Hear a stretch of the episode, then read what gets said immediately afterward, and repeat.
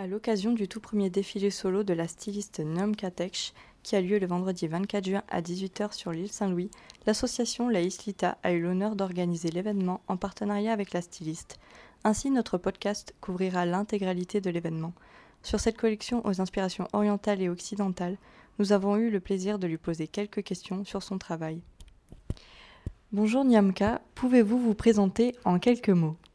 Bonjour, euh, je viens de la Mongolie. J'habite à Paris plus de 10 ans et euh, je suis styliste et créatrice. Votre tout premier défilé de mode se déroulera ce vendredi 24 juin à 18h dans l'île Saint-Louis. Pourquoi avez-vous décidé de le lancer maintenant et qu'est-ce qui vous a motivé? Hum, Je pense que ça vivait en moi depuis longtemps et cette année 2022, la nouvelle an, m'a révélé que je ferais cette année et que j'ai vraiment décidé. Et depuis, j'ai sorti les dates. Et quand les dates sont sorties, t'as plus le choix. Et du coup, j'ai bien foncé comme ça pour, le faire euh, ce jour-ci. Quelles sont vos expériences dans le domaine de la mode? Il s'agit ici de votre premier défilé solo. Avez-vous travaillé sur d'autres défilés et quel était votre rôle? J'ai travaillé sur plusieurs défilés en tant qu'assistante ou hôtesse ou habilleuse, euh, notamment euh, Louis Vuitton, Rick Owens. Et c'était un rêve de voir tout ce qui se passe à l'intérieur. Et c'est ça qui m'a fait rêver aussi de un jour faire mon show aussi. Euh, et j'en ai fait plusieurs marques de, des amis euh, Precia, Win, Santo qui m'ont tellement inspiré et m'a poussé de faire mon show aussi. Pour ce premier défilé sous le nom de Joli Bordel, pouvez-vous nous expliquer la signification de ce titre qu'est Joli Bordel? Euh, bah, Le titre, il dit tout, Joli Bordel, Joli Bordel. Euh, ma collection il a beaucoup de, beaucoup de couleurs différentes. Normalement, une collection garde une gamme de couleurs et parce que tout simplement, j'ai accumulé des tissus depuis longtemps pour faire justement ma collection. Et du coup, j'avais toutes les couleurs. Et c'était pas facile de le sortir dans une collection, mais c'est pour ça ça, ça s'appelle Joli Bordel. Et il y a plusieurs formes, plusieurs éléments de différentes origines, de Mongolie bien sûr, et d'ici aussi, les vêtements européens modernes.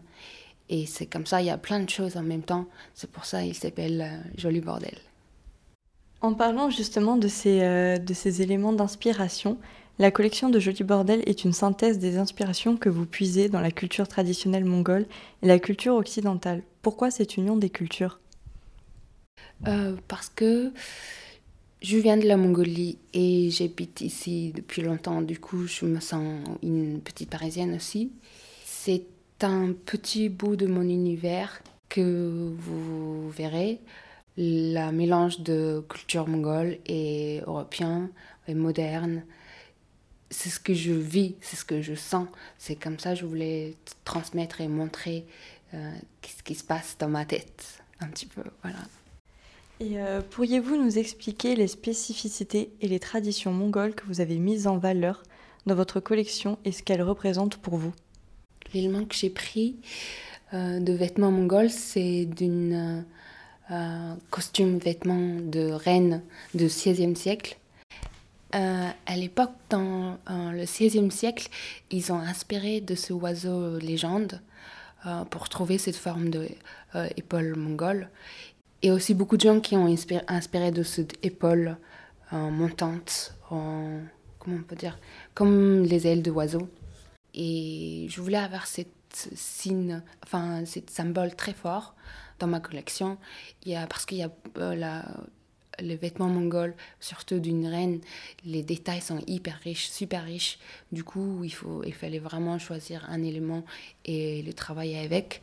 Et du coup, dans, dans le premier temps, j'ai pris les épaules et les manches qui, qui signifie beaucoup de choses, si je vous explique. C'est très long, mais euh, les manches mongoles, ça sert à... comme les gants, ça protège de froid, ça aussi cache les mains, euh, tu peux cacher aussi euh, derrière le manche, devant ton visage, comme ça. et les épaules, ils donnent une puissance, un pouvoir. C'est ça l'élément que je voulais appuyer jouer avec. Qu'en est-il du choix des couleurs et ce qu'elles signifient dans la tradition mongole? Ah, Les couleurs sont assez présentes dans la nature, dans la steppe. C'est des couleurs naturelles, le jaune du soleil, euh, bleu du ciel, et le vert, et les terres marron, gris, etc. Donc les couleurs sont assez vivantes et assez naturelles. D'accord. En ce qui concerne les matières et les tissus, quels sont leurs rôles au sein de votre création? Par exemple, sont-ils biodégradables, réutilisables? Quels sont les choix dans les tissus? Comme tu dis, les, les tissus sont assez organiques. Euh, base de coton et du velours. Tous mes matières, j'ai essayé de choisir quelque chose de biodégradable parce que notre métier euh, consomme beaucoup et j'aimerais participer à consommer mieux. Donc c'est pour cette raison-là, j'ai essayé de avoir des gammes de tissus assez nobles et assez euh, propres, on va dire. Euh, et aussi, c'est très facile à travailler avec. Et euh, ça dure certains temps, moins de 10 ans. Donc tu peux porter ces vêtements pendant longtemps et vivre avec. Donc on peut dire que c'est une collection faite de matériaux de qualité qui sont finalement respectueux envers la nature. Et du coup, en cette période de, euh, de Fashion Week pour hommes, mhm. et c'est une du coup un défilé un peu mixte avec des mhm. vêtements peut-être unisexes. C'est ça. Euh, les vêtements pour femmes ou hommes, c'est ça reste vêtements. C'est pour ça que je voulais appuyer sur ça aussi euh, un peu mon côté rebelle qui sort pour présenter une collection femmes et hommes pendant le Fashion Week homme pour égaliser ou pour juste toucher sur le mot humain, peu importe les sexes. Très bien. Est-ce que tu as quelque chose à ajouter ou pas? Euh, Joli bordel. bon, ben merci beaucoup Nyamka et on se retrouve vendredi pour voir votre collection qu'on a hâte de découvrir. Oui, j'ai hâte aussi. Merci beaucoup euh, de me interviewer. Et à très bientôt. Bisous. Bonsoir, comment tu t'appelles? Alors moi c'est Moula. Moi c'est Kevonis Scarlett, Miss France Caraïbes 2020. C'est Jimine. Je m'appelle Angèle et vous? Paul. Sarah Jacquier. Vincent Pressia, enchanté. Pierre Courtial. Comment as-tu trouvé ce défilé aujourd'hui? Ben, C'est sublime, c'est vraiment sublime. C'était euh, ultra exubérant. Euh, franchement j'étais plus que surpris. Alors j'ai adoré et surtout c'est la structure, justement toutes les formes géométriques, les épaulettes. Je trouve que c'était très intéressant de trouver ce mélange entre euh, la modernité et justement ces cultures.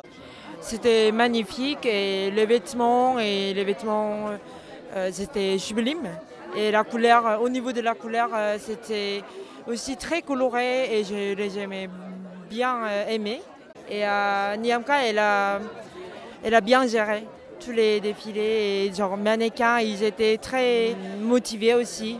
Du coup, c'était très bien le défilé. Ben, je suis copine de Niamka. A, ça fait un an un peu, je suis styliste aussi. On s'est connus un peu dans le milieu, comme ça. Donc, ouais. Donc, voilà. Et après, euh, se trouver était incroyable. Il était juste génial. Il était juste... Les références de, Mongolie étaient là, très présentes.